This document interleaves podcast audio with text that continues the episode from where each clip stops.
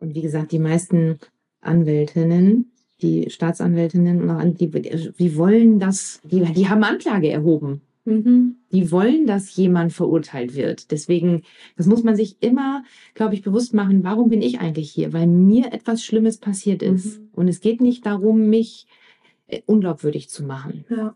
So. Und ich glaube, das ist auch nochmal total wichtig, dass man das nochmal klar hat. So, hey, Moment, der Staatsanwalt ist eigentlich auf meiner Seite. Mhm. Ja, klar, er vertritt den Staat, mhm. aber er vertritt ja die Anklagen mhm. für mich. Ne? Genau. Der hat ja quasi meinen Fall gelesen mhm. und gesagt, okay, da ist so viel drin, mhm. dass es Sinn macht, jetzt äh, hier äh, vor Gericht zu gehen. Mhm. Ähm, und er will ja, dass der Mensch verurteilt wird. Das Gericht ist ja die neutrale Person. Ne? Ich habe das Gefühl, so ganz oft äh,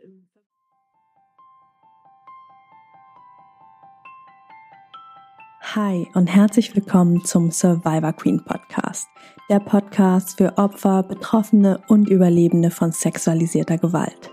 Dieser Podcast ist voll mit Mutmachgeschichten von ganz vielen tollen und starken Survivor Queens und außerdem voll mit Tipps und Tricks von Experten und Expertinnen aus dem Bereich Traumaaufarbeitung und vielem mehr.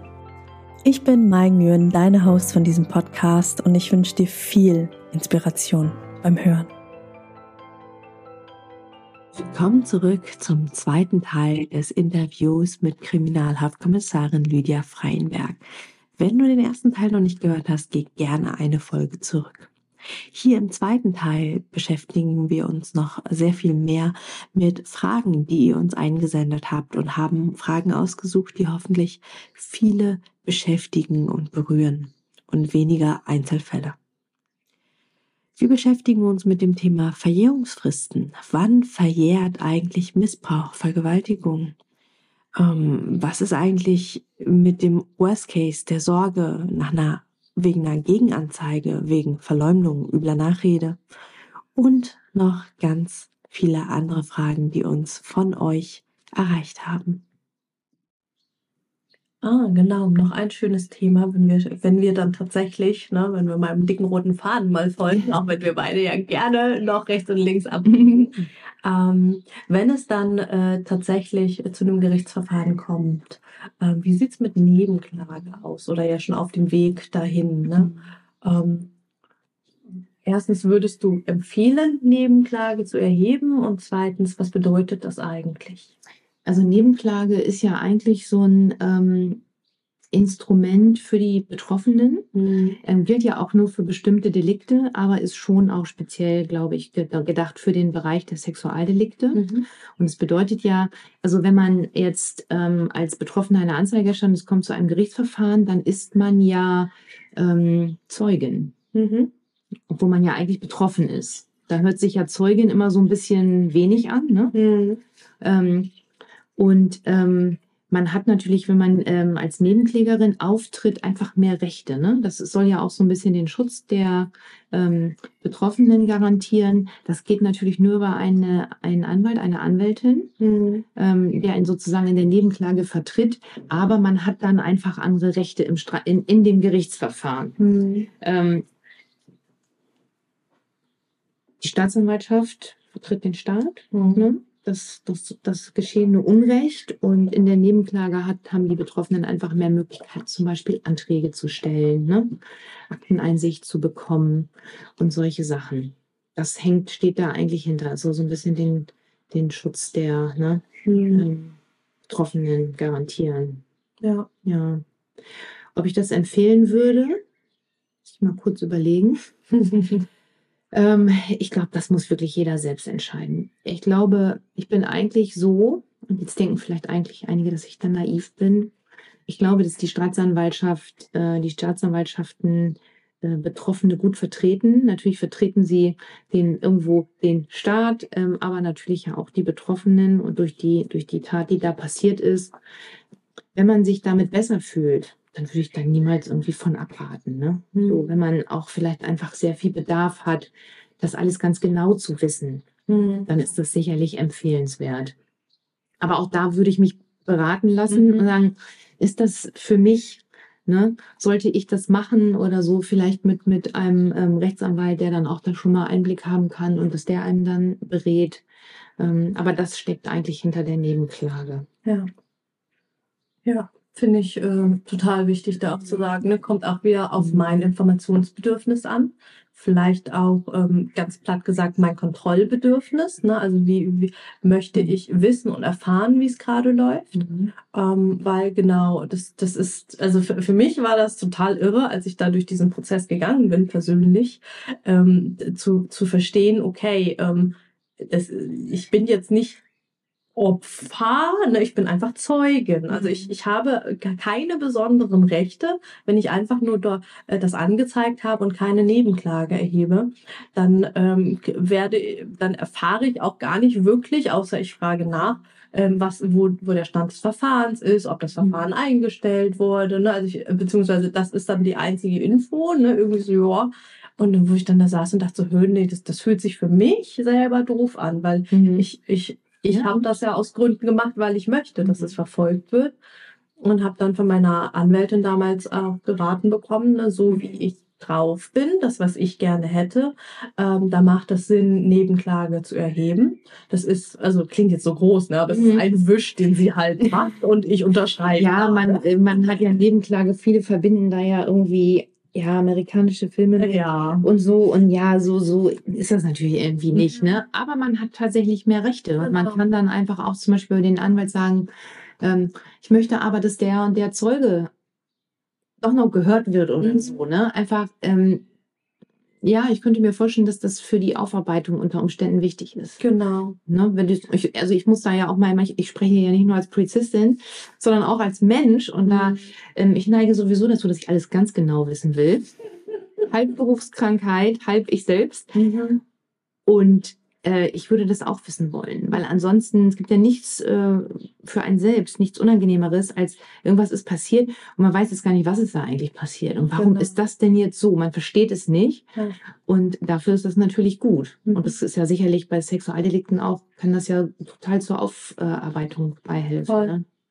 Genau, und da spreche ich auch wirklich auch als Traumatherapeutin, wo ich sage, hey, es, es kann ähm, unglaublich hilfreich sein für eure Selbstwirksamkeit. Mhm. Ne, quasi nicht äh, herumgeschubst zu werden, früher von den TäterInnen, jetzt irgendwie dann noch von der großen Blackbox der Justiz. Ne? Also, dass, dass ihr wirklich das Gefühl habt, okay, ich kann entscheiden, was ich wissen möchte. Ne? Akten, also mhm. nur weil ihr Nebenanklage erhoben habt, heißt es ja noch nicht, dass ihr auch alles angucken müsst. Ne? Also mhm. meine Anwältin zum Beispiel hat mir ganz viele Dinge damals von abgeraten. Also sie hat mir, sie, sie hat mir gesagt, ich würde Ihnen empfehlen, keine der, äh, der Zeugen Aussagen jetzt an, mhm. durchzulesen, bevor sie bei Gericht sind. Ja, das, das, das ballert sie nur vollkommen mhm. weg.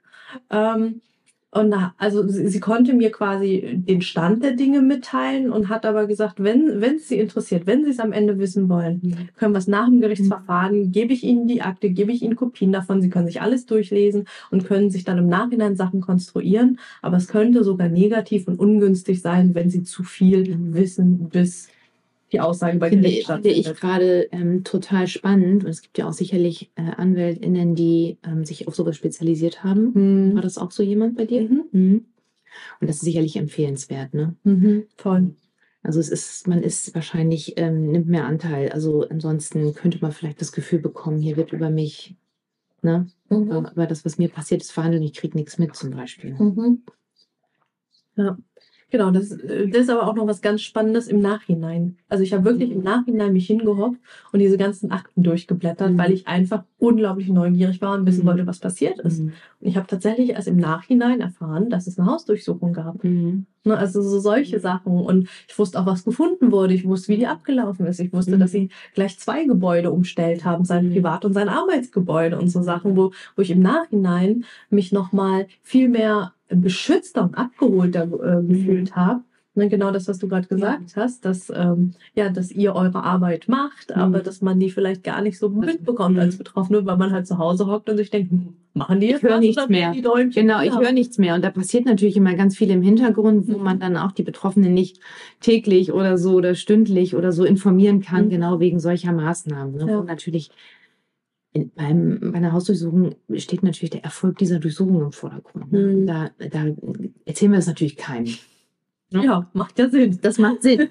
ne, schon gar nicht den, bei denen die Durchsuchung ähm, gemacht wird, weil das mhm. habe ich wirklich in meiner Ermittlertätigkeit äh, ganz äh, oft gehört, warum äh, ich dich vorher angerufen habe. Hm. Ja, äh, über Skurrilitäten könnte man noch einen ganz anderen, ganz eigenen Podcast, glaube ich, machen. Aber ähm, da, ähm, aber das gibt, da hat dir wahrscheinlich ein gutes Gefühl gegeben, ne? dass, mhm. dass du das, das Gefühl hattest, so, ey, da wurde alles für mich, mhm. für meinen Fall in Anführungsstrichen getan. Voll. Ja. Das ist sicherlich ja für die, die zuhören auch nicht unwichtig, ne? Ja. Ich freue es natürlich auch. Ja. so so soll es sein und so ist es ja auch, ne? Nur es ähm, äh, wird halt ähm, oft nicht dann drüber gesprochen. Ja.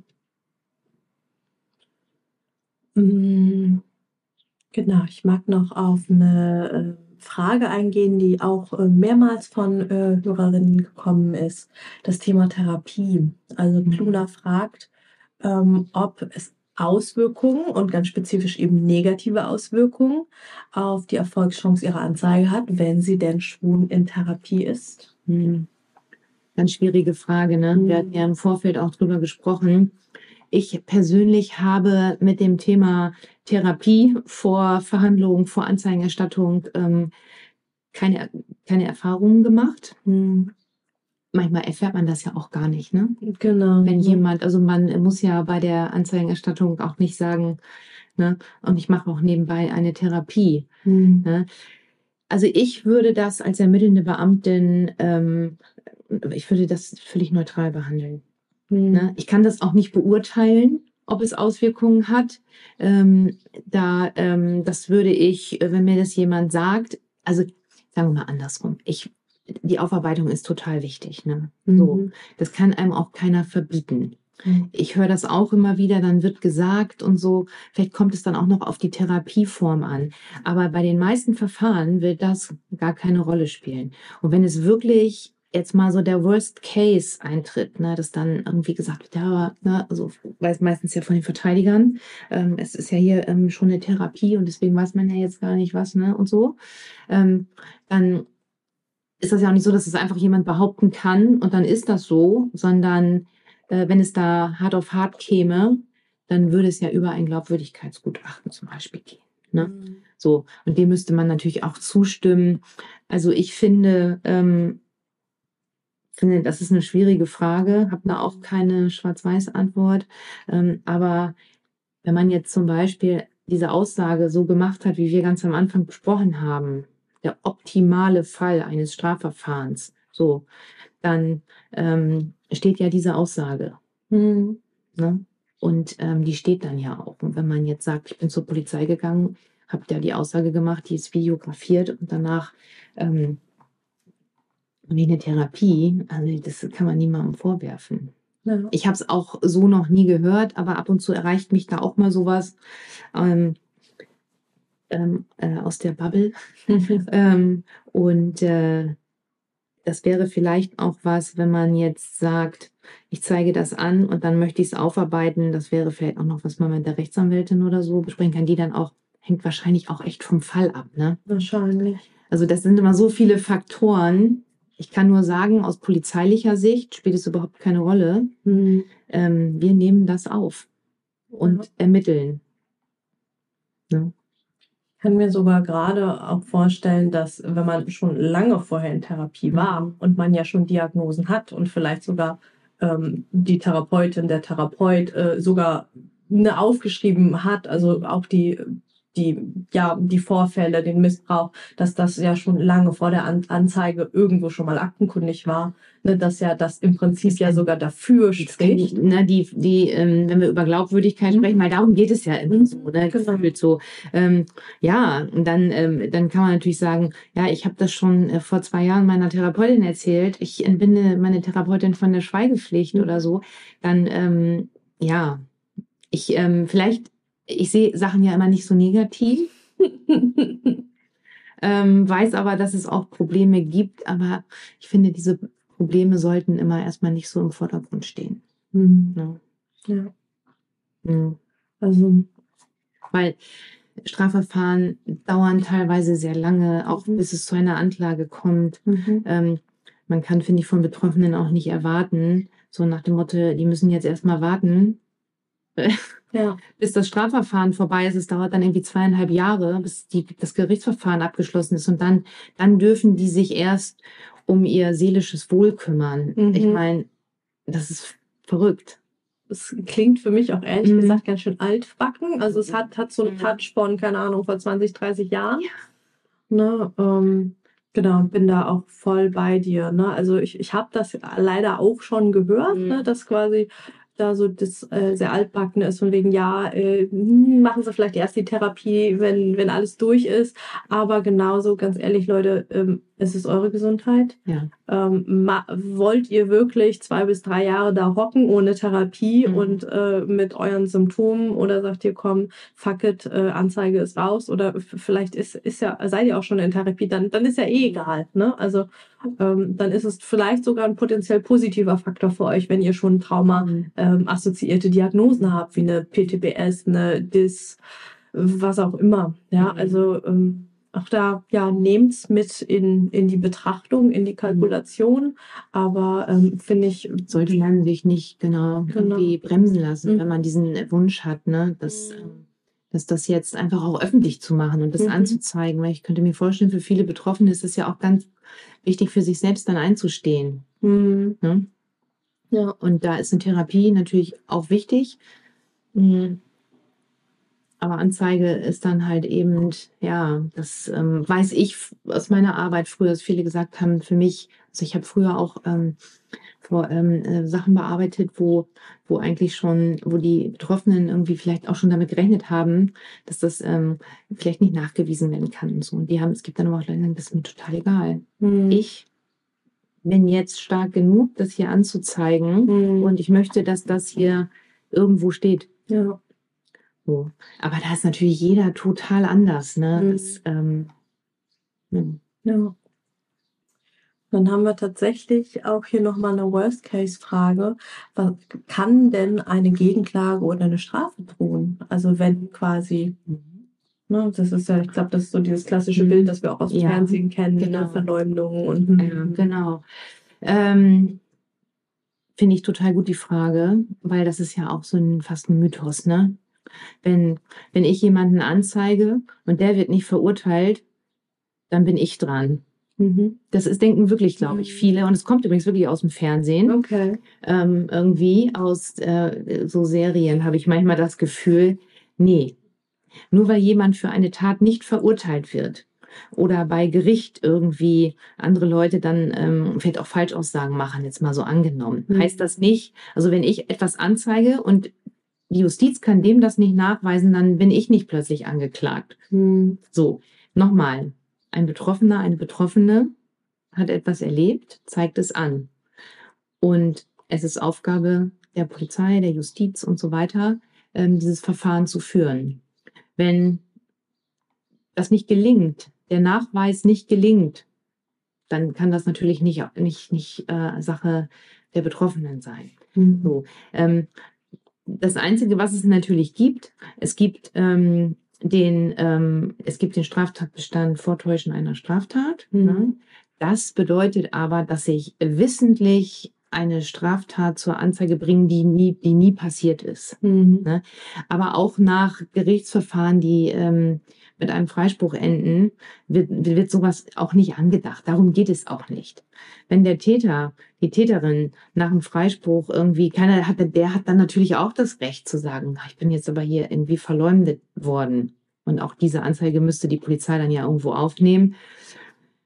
Aber ähm, das wird dann ja in der Regel auch eingestellt weil man konnte ja irgendwie in alle Richtungen dann vielleicht nichts nachweisen. Also ich mhm. weiß nicht, ich glaube, das ist ein bisschen verwirrend jetzt vielleicht, aber darum geht es bei einem, bei einem Gerichtsverfahren auch nicht. Mhm. Ne? Nach dem Motto, wir können das nicht nachweisen, deswegen mhm. muss das ja gelogen sein. Mhm. Ist mal ganz platt gesagt. Ja. Das ist überhaupt nicht der Ansatz. Mhm. Genau, das finde ich auch nochmal ganz spannend, äh, das, das für sich klar zu haben. Ne? Also nur weil ein Gerichtsverfahren, also weil entweder äh, überhaupt nicht äh, Klage, Anklage erhoben mhm. worden ist, ne? weil kein Gerichtsverfahren gestartet wurde oder weil am Ende aus Mangel an Beweisen ja. oder ne, was auch immer, wenn etwas fallen gelassen wird, bedeutet das ja nicht, dass da nichts passiert ist. Das Nein, ist ja nein. das Schlimme. ne? Das, äh, das, das passiert auch nicht. Also Mhm. das habe ich noch nie erlebt, dass nur weil etwas nicht zur Anklage gebracht werden kann, dann automatisch ähm, gedacht wird. Dazu müssten übrigens ja auch, wenn man jetzt mal den Worst Case weiternehmen, ha- also konkrete Anhaltspunkte. Hm. Ne? gehen. Und es gibt ja verschiedene Einstellungsgründe auch. Ne? Hm. Das Mangel an Beweisen, Verjährung oder was weiß ich. Ne? Hm. Aber ähm, darum geht es gar nicht. Also die Angst möchte ich hier ausdrücklich nehmen. Sehr cool. Genau, und ich glaube, die, ich glaube, die, die große Angst ist tatsächlich einfach die, dass dann der, der Mhm. Täter, die Täterin aus Rache, ne, quasi Mhm. dann äh, sagt, okay, und jetzt äh, du Verleumdung. Mhm. Ne? Aber das finde ich auch nochmal spannend, dass du dann sagst, naja, äh, ist dann schon ein bisschen offensichtlich, ne, das, das Strafverfahren und das so Straf... wie die Gegenanzeige. Genau. Mhm. Ne, Und ich glaube, da, das, das ist die große Angst, die dann da im Raum steht. Aber du sagst, es ist, also passiert in der Realität so gut wie Mhm. gar nicht. Und wenn, dann wird's sehr oft eingestellt. Mhm. Ja, absolut. Also Mhm. da, da muss man dann ja auch mal drauf gucken, ne? worum, Mhm. worum geht es jetzt hier? Ja, klar. Und Es wäre ja eher so, dass, ähm, ähm, naja, okay, wenn der Täter freigesprochen wird, wird er natürlich nicht in Revision gehen. mhm. Aber das sind ja eher die Mittel der Gerichte, ne? Mhm. Wenn jemand zum Beispiel auch äh, nicht, nicht einverstanden ist mit einem Urteil oder so, Ja. dass man nochmal in Revision geht. Aber ähm, das ist tatsächlich so eine, ähm, so eine Angst, die ich auch immer wieder höre, aber ja. so wie in amerikanischen Filmen. Ne? Die Ja. Zeugin wird direkt abgeführt. Wir sind halt schon Ja, ja, ja. Hollywood geprägt, ne? Ja, das ist auch, ja. Ich weiß, als vor, vor 20 Jahren die ersten CSI-Folgen aufkamen und jeder wurde plötzlich auch zu einem Kriminaltechniker und ähm, jetzt mal, jetzt nicht um, um Sexualdelikt oder so, ne, aber die wie Leute einen irgendwie bei der Aufnahme von Tatorten noch eben erklären wollten, dass doch der von CSI Miami immer so und so ein Licht dabei hat und man das sofort erkennt. Ja, das mal, um mal was Lustiges zu erzählen, ne? Ähm, ja, Mhm. ne? So. Das, das ist, das ist wirklich, begleitet einen natürlich ständig. Klar. So. Das finde ich auch total wichtig und cool, dass wir da jetzt auch einfach mal über so ein paar Mythen sprechen, dass du sagen kannst, Mhm. hey Leute, ja, die Angst ist da und sie ist irgendwo auch berechtigt, sie ist geschürt durchs Fernsehen, durch äh, Hollywood etc., aber das passiert hier in der Regel nicht. Und ich will auch die Ängste der Betroffenen da nicht im Ansatz irgendwie so äh, wegwischen, gar nicht, ne? Mhm. Aber und es gibt sicherlich auch Fälle, wo man auch denkt, wie, wieso ist das jetzt so gelaufen? Mhm. Aber das ist natürlich nicht der Regelfall. Mhm. Und dann ähm, noch die Frage, wie ist es denn, wenn Täter loyale ZeugInnen gegen mich aussagen? Ne? Und da vielleicht einfach gerade schon mal kurz ein Gedanke von meiner Seite. Klar kann Mhm. passieren, ne, dass, das, dass TäterInnen da Menschen haben, die für sie falsch aussagen, die in ihrem Sinne aussagen. Aber ja, und ich saß jetzt gerade letztens wieder im Gericht, ne, für, ähm, hinten drin für eine, eine Freundin von mir, ähm, sie begleitend und also da, die Leute müssen schon echt einen Arsch in der Hose Ja. haben, da Unter Eid da Genau, ne? vor Gericht. voll. Ne, Mhm. und also allein schon bei der Belehrung, ne, das ist dann heißt, hey, ne, also Falschaussage, ne, und wir können sie auch unter Eid setzen und dann, äh, dann geht's ins Mhm. Gefängnis, wenn am Ende rauskommt, dass es falsch war. Ne, und das ist echt was, wo, wo ich dann da schon hinten ganz betroffen saß Mhm. im Publikum und dachte, boah, also da, da muss ich aber den Menschen, da muss ich dem Menschen unendlichst loyal sein, dass ich für Ja. diesen Menschen in den Knast gehen würde. Mhm. Und ich kann mir, und jetzt als da bin ich gespannt, was du sagst, Mhm. ich kann mir vorstellen, dass viele Menschen dann äh, doch zurückrudern und sagen, ah nee, also unter Eid würde ich das jetzt nicht nochmal sagen. Also ich habe da habe ich ich habe da keine Statistiken. Ne? Mhm. Ich habe das, ähm, aber ich habe auch das. Ähm, ich meine, es ähm, erstens muss so eine Aussage, eine täterloyale Aussage, schöner Begriff, Mhm. ähm, muss ja auch in sich erstmal stimmig sein. Mhm. Ne? Und ähm, die meisten Ermittlerinnen und Ermittler haben schon ein ganz gutes, also die würden ja erstmal bei der Polizei aussagen. Mhm. Und man hat natürlich schon so ein ganz gutes Gefühl dafür über die Jahre.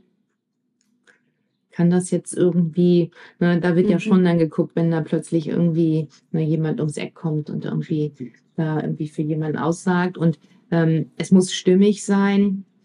Und ähm, die meisten sagen es vielleicht noch bei der Polizei, obwohl ich Mhm. das auch, ich meine, wir reden hier über über Sexualdelikte. Ne? Mhm. Ich glaube, da werden die täterloyalen Personen, wird die täterloyale Personengruppe schmilzt schon mal ziemlich ein, mhm. wenn sie wissen, worum es geht. Na, wenn wir jetzt nicht von so einem Ring oder irgendwas sprechen, mhm. was, was ich meine, ne? Ähm, aber ähm, da muss man schon sehr loyal sein, um einen Sexualstraftäter zu schützen. Ich glaube, da brechen dann schon mal viele weg. Mhm. Die haben zwar nicht eingegriffen unter Umständen, aber das jetzt proaktiv zu sagen, dann sagen sie es vielleicht noch bei der Polizei. Da wird dann aber vielleicht natürlich schon mal geguckt, so, hm, warum kommt jetzt hier plötzlich jemand ums Eck? Mhm. Weil ähm, die kommen dann ja meistens später. mhm. ne?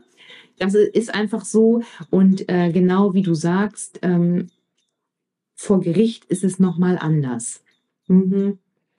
Und ähm, die Justiz ähm, versteht ja so bei, Falsch, bei, bei, ähm, Eides, bei, bei Falschaussagen unter Eid auch wirklich wenig Spaß. Ne? Mhm. Da setzen die ein klares Zeichen und ähm, ich würde mal so sagen, dann ähm, bleibt da wirklich nur noch ein ganz kleiner Menschenkreis über, der sowas machen würde. Ne? Mhm. So. Aber selbst wenn das so wäre, würde das nicht dazu führen, dass die Betroffene dann so, ich sag mal, das Verfahren gleich im Anschluss kriegt. Ne? Mhm. So nach dem Motto, morgen treffen wir uns hier wieder, weil Sie sind jetzt angeklagt, hier eine falsche Anzeige erstattet. Und das, so läuft es auch nicht. Ne? Mhm. In einem Gerichtsverfahren, und das möchte ich auch noch mal ähm, ausdrücklich sagen, ähm, man hat ja in einem Gerichtsverfahren, das höre ich immer wieder, haben, hat ja jeder, egal ob er Zeuge, Gutachter, Polizeibeamter, Polizeibeamtin ähm, oder so ist, da haben ja alle immer latent das Gefühl, sie sind jetzt, äh, es hängt jetzt von ihnen ab oder sie stehen jetzt hier auf dem Prüfstand. Mhm. Ne? Aber man muss sich immer mal vergegenwärtigen, da hat jetzt jemand Anklage erhoben und das Gericht sagt, ja, wir klagen an und die Betroffenen, es geht nicht, die sind die, die da geschützt werden sollen. Ne? Mhm. Oder die sollen erhoben werden. Aber dieses ganze Setting bei Gericht führt, das höre ich immer wieder bei ganz vielen dazu, dass ich dachte, ich habe jetzt das Gefühl, ich war, war, ich war angeklagt, obwohl ich doch die Betroffene bin. Mhm. So. Aber das liegt natürlich an dem Drumherum. Ähm, wie wird gefragt? Ne? Das muss natürlich eine nüchterne, sachliche Betrachtung erfahren, aber das ist für viele dann ganz ungewohnt. Ne? Mhm. Ne? Und viele kommen dann, geraten dann in so einen Verteidigungsmodus. Mhm. Darum geht es aber nicht. Es geht mhm. darum, ne? man ist betroffen. Ja. Und das finde ich auch nochmal ganz spannend, auch da, wie, wie können äh, RichterInnen und auch StaatsanwältInnen da vielleicht noch. Opfer sensibler werden. Es gibt ja auch mittlerweile Schulungen und und habe ich jetzt gerade bei dem Gerichtsverfahren, wo ich zuletzt war, ähm, was ganz Tolles erlebt. Da hat der Staatsanwalt dann nochmal was nachgefragt, was sie eigentlich, also die Betroffene eigentlich schon erzählt hat und hat aber dazu ergänzt, ich frage das nicht, weil ich Ihnen nicht mhm. glaube, ja, sondern weil ich nicht mitgekommen mhm. bin beim Schreiben. Könnten Sie das mhm. bitte nochmal wiederholen? Ja, wie toll ist das, ne? Weißt du, und da saß ich da, wow. Ja, das ist, ne, also ähm, das finde ich total toll, mhm. ähm, weil das ist ja auch Transparenz, ne? Mhm. Und das ist natürlich sehr, sehr ähm, betroffenen sensibel und ähm, da tut sich natürlich auch ganz viel, ne? Mhm. So. Und wie gesagt, die meisten Anwältinnen, die Staatsanwältinnen, die, die wollen das, die, die haben Anklage erhoben. Mhm. Die wollen, dass jemand verurteilt wird. Deswegen, das muss man sich immer, glaube ich, bewusst machen. Warum bin ich eigentlich hier? Weil mir etwas Schlimmes passiert ist. Mhm. Und es geht nicht darum, mich äh, unglaubwürdig zu machen. Ja. So. Und ich glaube, das ist auch nochmal total wichtig, dass man das nochmal klar hat. So, hey, Moment, der Staatsanwalt ist eigentlich auf meiner Seite. Mhm. Ja, klar, er vertritt den Staat, mhm. aber er vertritt ja die Anklagen mhm. für mich. Ne? Genau. Der hat ja quasi meinen Fall gelesen mhm. und gesagt, okay, da ist so viel drin, mhm. dass es Sinn macht, jetzt äh, hier äh, vor Gericht zu gehen. Ähm, und er will ja, dass der Mensch verurteilt wird. Das Gericht ist ja die neutrale Person. Ich habe das Gefühl, so ganz oft äh, vermischt man halt Gerichts- und Staatsanwaltschaft. Ja, ja, ja, das ist äh, tatsächlich auch so. Und, äh, und auch so diese Sorge mit den ganz bösen und fiesen Fragen, mhm. das ist ja in der Regel, wenn überhaupt, nur der Anwalt der Gegenseite, ne, ja. des Täters, der Täterin. Und selbst da äh, habe ich das Gefühl, Gibt es Grenzen. Ne? Genau, erstens Grenzen, das mhm. Gericht setzt Grenzen, der Staatsanwalt setzt Grenzen die eigene Anwältin kann sagen, hey, äh, das ist, geht jetzt gar nicht. Mhm. Und ähm, auch da wieder äh, Fernsehsendung. Ich habe das Gefühl, ne, wir Ja, haben äh, ja. Barbara Salex, äh, Alexander Holt und wie sie alle heißen. das hilft nicht, ne? Das hilft überhaupt nicht. Also ich bin ja in meiner Funktion als Polizeibeamtin in den letzten 25 Jahren oder plus X auch immer mal wieder vor Gericht Mhm. gewesen. Und ähm, auch da wird man ja, oder wird einem, wurde einem immer gesagt, naja, wenn dann da aber der Anwalt kommt, ne, von, vom Angeklagten und so, so nach dem Motto, also das lernt man auch schon in der Ausbildung, ne, dass man da hier so, ne. Mhm. Ähm, ich habe das tatsächlich einmal erlebt, Mhm. dass ein, ein Rechtsanwalt ähm, unangenehm wurde und ähm, in 25 Jahren. Mhm. So. Und da war das aber so, dass also der Staatsanwalt und der Richter relativ zeitnah gesagt haben, so es ist, ne, also was soll das jetzt? Mhm. Und das ist natürlich auch Aufgabe eines Richters. Und ich bin ja jetzt nicht, ich sag mal so, ich bin wahrscheinlich so, ich muss mir das wahrscheinlich bis zu einem gewissen Punkt sogar gefallen lassen. Hart aber wahr. Mhm. Ne?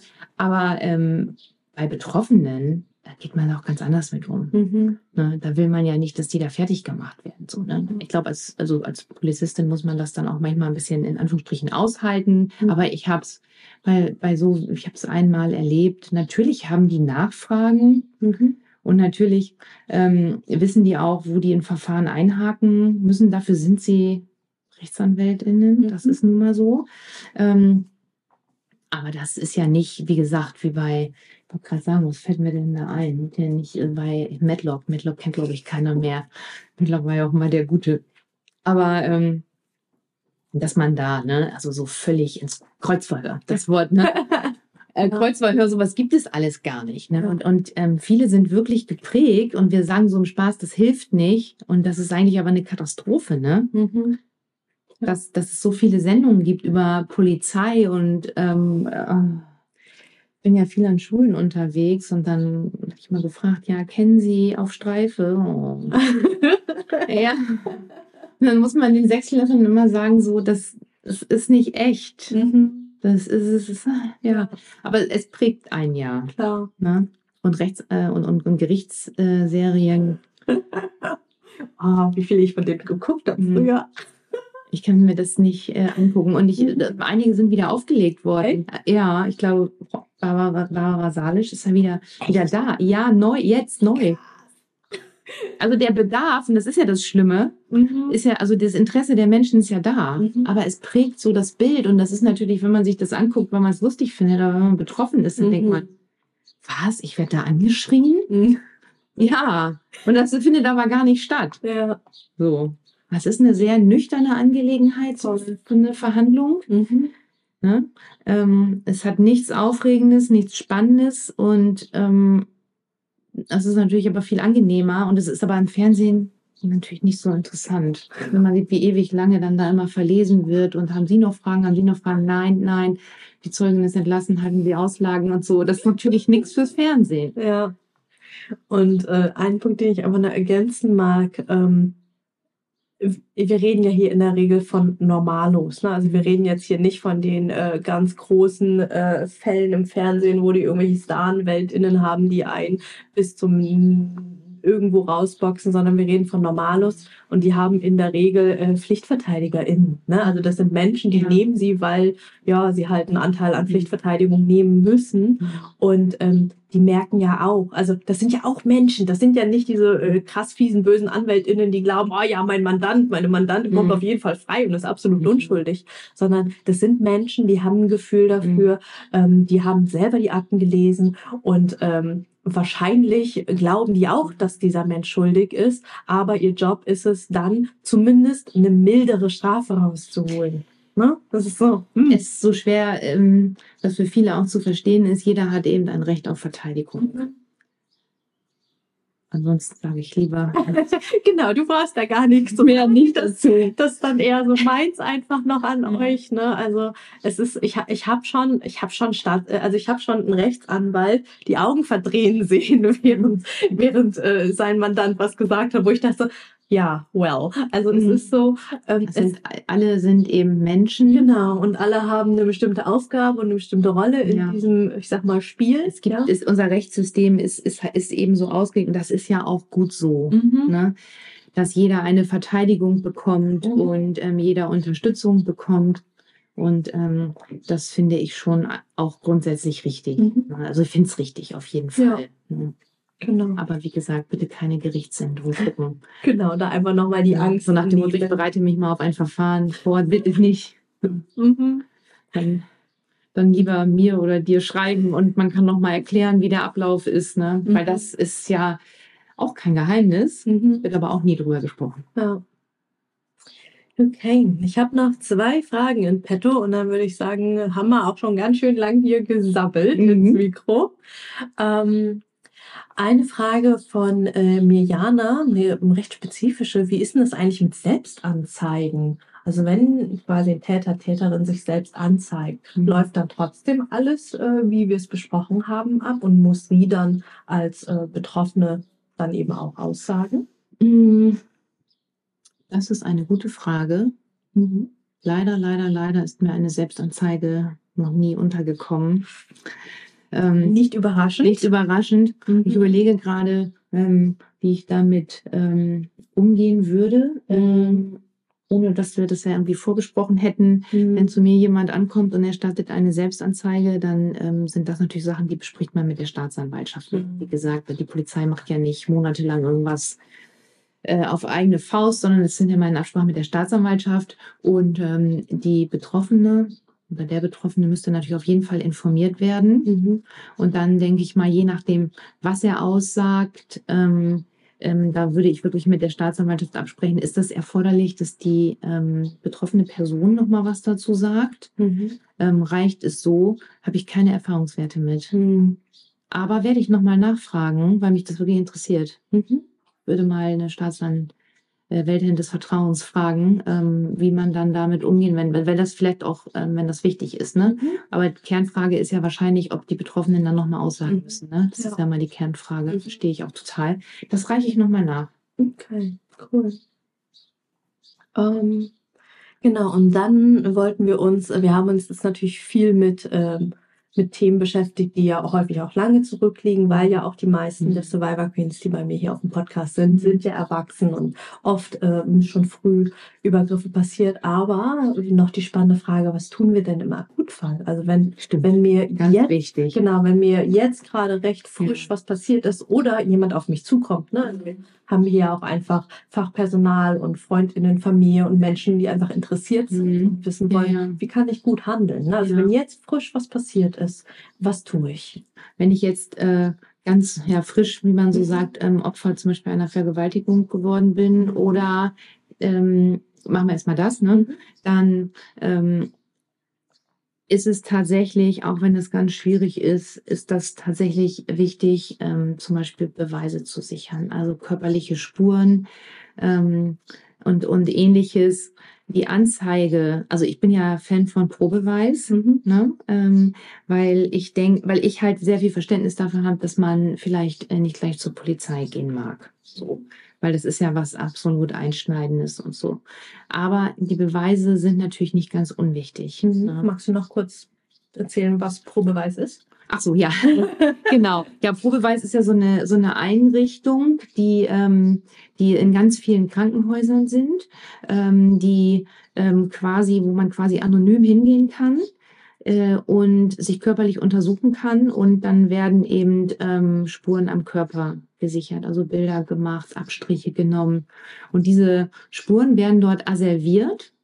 Ähm, und wenn zum Beispiel die Betroffene oder der Betroffene sich ähm, später entscheidet, eine Anzeige zu erstatten, dann kann man auf diese Beweise zurückgreifen. Mhm. Ganz wichtig. Mhm. Ähm, wie gesagt, pro Beweis heißt das. Und ähm, die haben übrigens auch eine Instagram-Seite, die ich ähm, regelmäßig supporte, weil ich immer so denke, das ist so wichtig. Mhm. Und äh, ich auch immer nur Gutes gehört habe.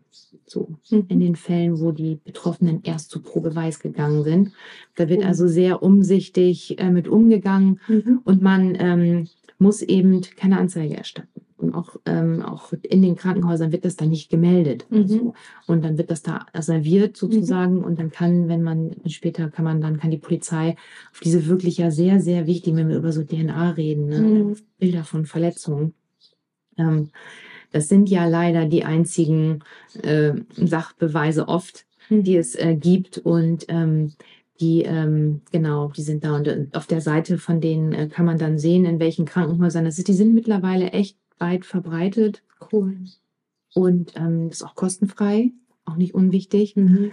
Ähm, wenn ich jetzt sage, nee, ich zeige das jetzt, ich gehe jetzt zur Polizei, dann äh, bitte an, ähm, also auch wenn ich jetzt gerade vergewaltigt worden bin, hört sich gruselig an, Mhm. aber ist so, ähm, auch dann ähm, bitte entweder direkt zur Polizei gehen oder vielleicht auch vorher anrufen. Wenn man jetzt zum Beispiel in größeren Städten ist, die haben vielleicht einen Bereitschaftsdienst. Mhm. Ähm, wir haben ja nicht nur das Fachkommissariat 1 in äh, Niedersachsen, sondern es gibt auch ähm, die sogenannten Tatortgruppen, die auch auf jeden Fall spezieller geschult sind als ähm, die Streifenwagenbesatzung. Mhm. Soll nicht jetzt irgendwie blöd klingen, aber ist halt so. Ne? Jeder hat eben seine äh, Spezialitäten, dass zum Beispiel dann man mit der, dass man das anzeigt und ähm, die Beamtinnen fahren mit einem zur Rechtsmedizin, dass dann die Spuren dort gesichert werden können. Mhm. So, und das ist, ein, ist, ist schlimm für die Betroffenen. Ich kann aber auch sagen, dass ich da, dass auch das äh, nicht wie im Film passiert, sondern sehr umsichtig und ähm, vorsichtig. Und ähm, es ist natürlich schlimm, aber ähm, das ist wichtig. Mhm. Das ist so, wenn es akut passiert Mhm. ist. Bei Kindern, mein Appell immer an Eltern, die befürchten oder einen Hinweis darauf haben, dass ihr Kind ähm, Opfer von sexueller Gewalt ähm, geworden ist, bitte den Weg gehen. Also erstmal gucken, dass es dem Kind gut geht. Mhm. Also, ne, so. Ähm, dann die Polizei anrufen, ne? Oder erst auch mal, das muss auch nicht sofort, das muss nicht der erste Schritt sein, ne? So, Mhm. ähm, das Kind muss erstmal in Sicherheit sein, ne? Also, Mhm. wenn man jetzt vermutet, der Täter ist irgendwie XY, das ist natürlich erstmal das Wichtigste, dass, das, dass der Täter keinen Zugriff mehr hat auf das Kind. Und dass man den Täter nicht konfrontiert, das machen, äh, das ist, Ja. ich habe ganz oft Mhm. irgendwie so, ja, und dann spreche ich erstmal Mhm. mit dem Mensch, Ich so, Alter. Na, nein, bitte nicht. Ähm, bitte nicht. Aber das ist natürlich eigentlich so ein ganz natürlicher Reflex auch Ja. von Eltern. Ne? Der Eltern, die, die schwingen sich auf ihr Pferd mit Schild und reiten los. Und das Mhm. ist eigentlich ganz toll. Mhm. Aber man muss wirklich ähm, bei Elternabenden zu diesem Thema, sage ich immer so, einmal tief durchatmen, auch wenn es das Schwerste ist, Mhm. was man machen muss als Eltern. Bitte einmal durcharbeiten. Wir haben dazu Flyer. Ich hab, wir haben ja auch so ein Projekt im Landkreis ähm, für Grundschüler. Mhm. Ähm, da geht es um Übergriffigkeiten und ähm, das kriegen die Kinder, kriegen das als so ein Puppentheaterstück zu Mhm. sehen und die Eltern bekommen immer einen Elternabend dazu. Mhm. Den Kindern wird einfach nur sehr ähm, altersgerecht aufgezeigt. Ich sag mal, Stichwort, mein Körper gehört mir. Mhm. Und ähm, den Eltern ähm, sagen wir dann das, was ich sage, Ruhe bewahren. Mhm. Ne? Dann gucken, ist das Kind in Sicherheit? Was braucht jetzt das Kind? Kann der Täter auf das Kind zugreifen? Mhm. Ähm, das Kind nicht übermäßig befragen. Mhm. Du hast gesagt, den Täter nicht konfrontieren, Mhm. ist eigentlich klar, aber auch irgendwo ein Reflex. Wenn das Kind erzählt, mir ist heute da das und das passiert und man als Erwachsener sofort denkt, das ist ein sexueller Übergriff, dann muss dieser sexuelle Übergriff, es sei denn, das Kind möchte das erzählen, dann muss man nicht in allen Einzelheiten nachfragen. Was hat er denn wo, wie, wann, was gemacht? Den Kindern fehlen die Worte dazu eh. Mhm. Die Kinder haben die Worte dafür nicht. Mhm. Ne? Ähm, die werden es dann eh nicht so. Und das ist auch erstmal, finde ich, nicht wichtig. Sondern das Kind hat sich den Eltern anvertraut oder anderen Erwachsenen. Das ist mal das Wichtigste, dass das Kind in Mhm. Sicherheit ist. Und dann bitte den Weg gehen, bei der Polizei anrufen. Mein Kind hat mir gerade berichtet, dass es das und das und das passiert ist. Mhm. So. Und dann ähm, wird man meistens zu einem Fachkommissariat direkt dann durchgestellt. Da wird dann ein Termin gemacht ähm, und da wird dann das Kind angehört. Aber wie gesagt, da ist natürlich ist es schlimm, aber da ist jetzt, ne, das muss auch auf ordentlichen Füßen stehen, sag Ja. ich immer, ne? Und da ist die Videovernehmung natürlich noch viel wichtiger. Ja. Das ist mir mal ganz wichtig. Mhm. Ruhe bewahren und Mhm. dann überlegen, was mache ich jetzt, ne? Mhm. Jetzt meinem Kind und so weiter. Wenn wir da schon bei dem Thema sind, einfach noch eine Frage, die ich auch häufiger gestellt bekomme, aber ich bin ja überhaupt gar nicht so im Mhm. Kinderthema drin, Mhm. sondern eben Erwachsene, die Mhm. aus der Kindheit aufarbeiten. Ähm, was ist, wenn ich gar nicht Elternteil bin, sondern eben erwachsene Bezugsperson und Verdacht habe und vielleicht sogar die Eltern involviert sind, oder? Dann würde ich mir auch äh, Unterstützung holen, würde ich mir Rat holen. Es ist total wo? Mhm. Ähm, da kann man natürlich auch ähm, den Weißen Ring Mhm. ansprechen. Man kann natürlich den Kinderschutzbund. Mhm. Die haben ja auch für das äh, Thema wirklich Fachkräfte. Also Mhm. zumindest kenne ich es so. Und auch von einigen anderen Bereichen. Ähm, das Jugendamt. Ich weiß, wird oft kritisch, weiß ich. Mhm. Ne? Aber auch da ähm, gibt es mittlerweile natürlich ähm, Anlaufstellen für Mhm. solche Themen. Zumindest kann ich dann nur für, für Niedersachsen so sprechen. Mhm. Ähm, und dass man überlegt, wie geht man jetzt vor, dass man sich wirklich Unterstützung holt, weil das ist natürlich schon, ne, Mhm. das ist halt ein dickes Ding, muss man einfach mal so sagen.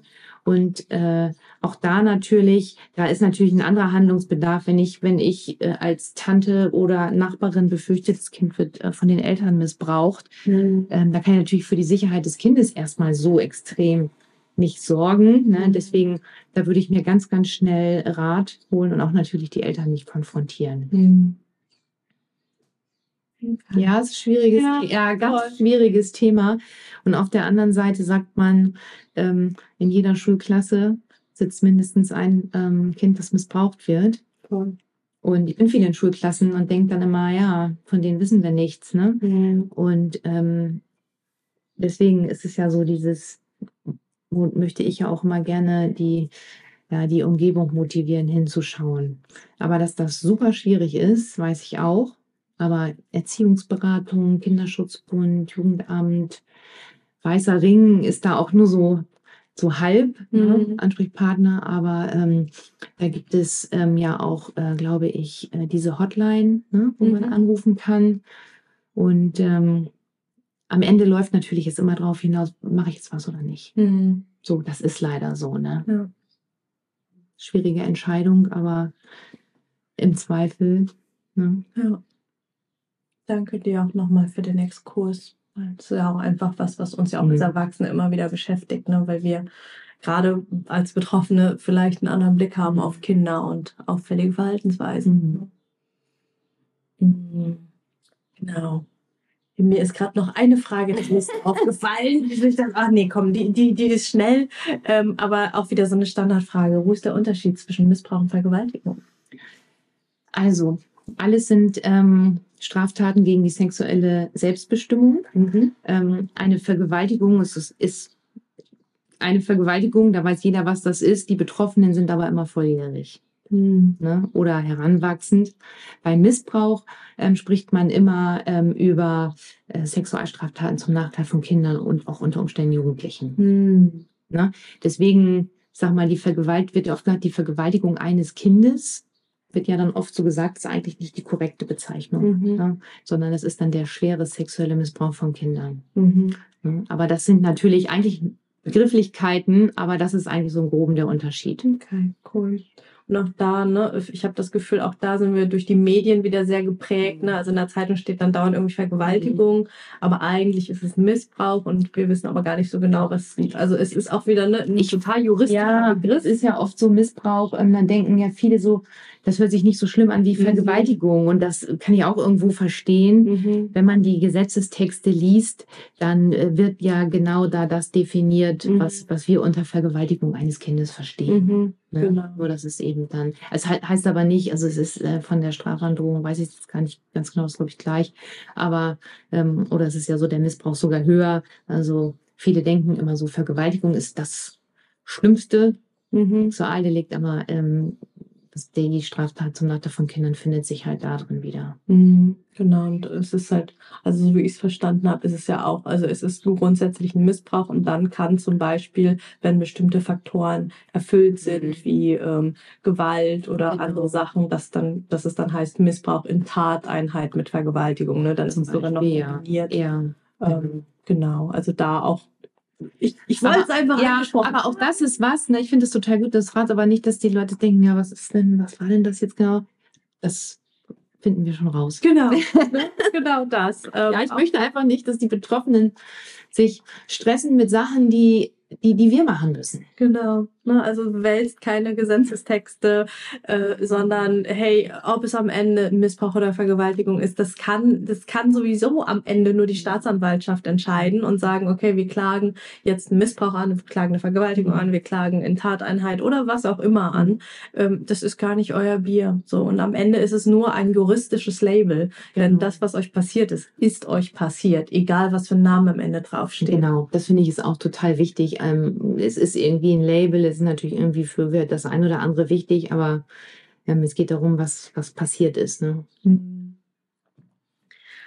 Ja, und dann habe ich hier noch eine äh, Nicht-Frage für dich drin von deiner lieben Kollegin Eileen Kepler. Oh, was für ein schöner Abschluss. ähm, viele von euch kennen sie. Sie war bei mir schon im Podcast und auch auf dem Kongress und ich auch schon bei ihr. Mhm. Ähm, Eileen hat den Trauma-Anker-Podcast, ist selbst Polizistin und ähm, ja, darf also wirklich auch mit offizieller Erlaubnis äh, ihres äh, Chefs und hat aber nichts mit ihrer Arbeit und ihrem Sein als Polizistin zu tun, sondern sie macht es ehrenamtlich in ihrer Freizeit, macht sie ganz, ganz viel Trauma. Ja. Aufklärungsarbeit, also im Prinzip eine Kollegin von uns beiden. Genau. Auf meiner ja, Trauma. Gemeinsame Kollegin. Genau, ja. Auf der Polizeiseite. Und Eileen schickt dir einfach ein ganz großes kollegiales Lob für deine wertvolle Arbeit. Oh, Dankeschön, Eileen. Das gebe ich natürlich zurück. Eileen ist natürlich tippitoppi, ne, ganz äh, ganz nah an meinem Herzen, nicht nur kollegial, das ist eine tolle Kollegin und irgendwann haben wir, sind wir uns dann ja in der Instagram-Bubble doch äh, begegnet. und ähm, wir haben auch viel Austausch und ähm, finde ich total wichtig, was sie macht. Und dass sie es auch so offen macht. Mhm. Dass sie auch nicht, äh, dass sie auch sagt, ich bin auch Polizistin, aber das mache ich und das finde ich tatsächlich ist auch so auch innerpolizeilich finde ich ein super wichtiges Zeichen. Voll. Mm, das, äh, das ist auch wertvolle Arbeit. Ne? Ja. Ja, und damit sind wir jetzt gut äh, mit vollen zwei Stunden Podcasten. ja. Wahnsinn, ja. Ich danke dir, dass du dir die Zeit genommen hast, dass du hier in mein Heimatdörfchen gefahren bist, mit mir hier in unserem kleinen Büro hockst, im Form improvisierten Mikroständer. und ähm, ja, ich würde dir total gern, also neben meinem Danke, auch einfach dir das letzte Wort überlassen. Magst du unseren Hörerinnen noch eine letzte Message mitgeben, bevor wir hier enden? Ja, auch wenn ich es schon ganz oft gesagt habe, ne, der, der Mut zur Anzeige, ähm, Hilfe holen, ähm, immer im Rahmen von dessen, was man selber möchte. Ich hoffe, dass es ein bisschen transparenter geworden ist. Wenn es Fragen gibt, gerne mich anschreiben. Ähm, ich antworte vielleicht nicht sofort, weil das ja ähm, irgendwie auch so ein bisschen, brauche ich manchmal auch ein bisschen Zeit für, aber gerne nochmal fragen. Und ich finde es ganz toll, dass du mir die Möglichkeit gegeben hast hier. Das finde ich wirklich gut, weil ich möchte ja, ähm, möchte ja die Angst nehmen. Ne? Die mhm. Angst und die Unsicherheiten und das kann man auch nirgendwo ne, ne, nachlesen im Internet. Von, also von daher danke. Ich bin ganz gespannt und von diesem Setting müssten wir eigentlich noch mal ein Bild machen. Das war zu schön. Also vielen lieben Dank an dich vor allem und an alle, die zuhören. So, das war's mit zwei Stunden, zwei vollen Stunden Podcast mit Lydia und mir. Wir waren am Ende ganz schön platt und freuen uns, dass all dieses Wissen jetzt an euch da rausgegangen ist. Wir hoffen, wir haben eure Fragen beantworten können. Natürlich nie in dem Rahmen, wie es in einer einzelnen persönlichen Beratung passieren kann. Wenn ihr noch Fragen habt, meldet euch gerne bei Lydia und mir Und ganz, ganz wichtig, wenn es individuelle, spezifische Fragen sind, schaut, dass ihr euch Unterstützung holt, dass ihr zu einer Beratungsstelle geht, egal ob Wildwasser, Zartbitter, der weiße Ring.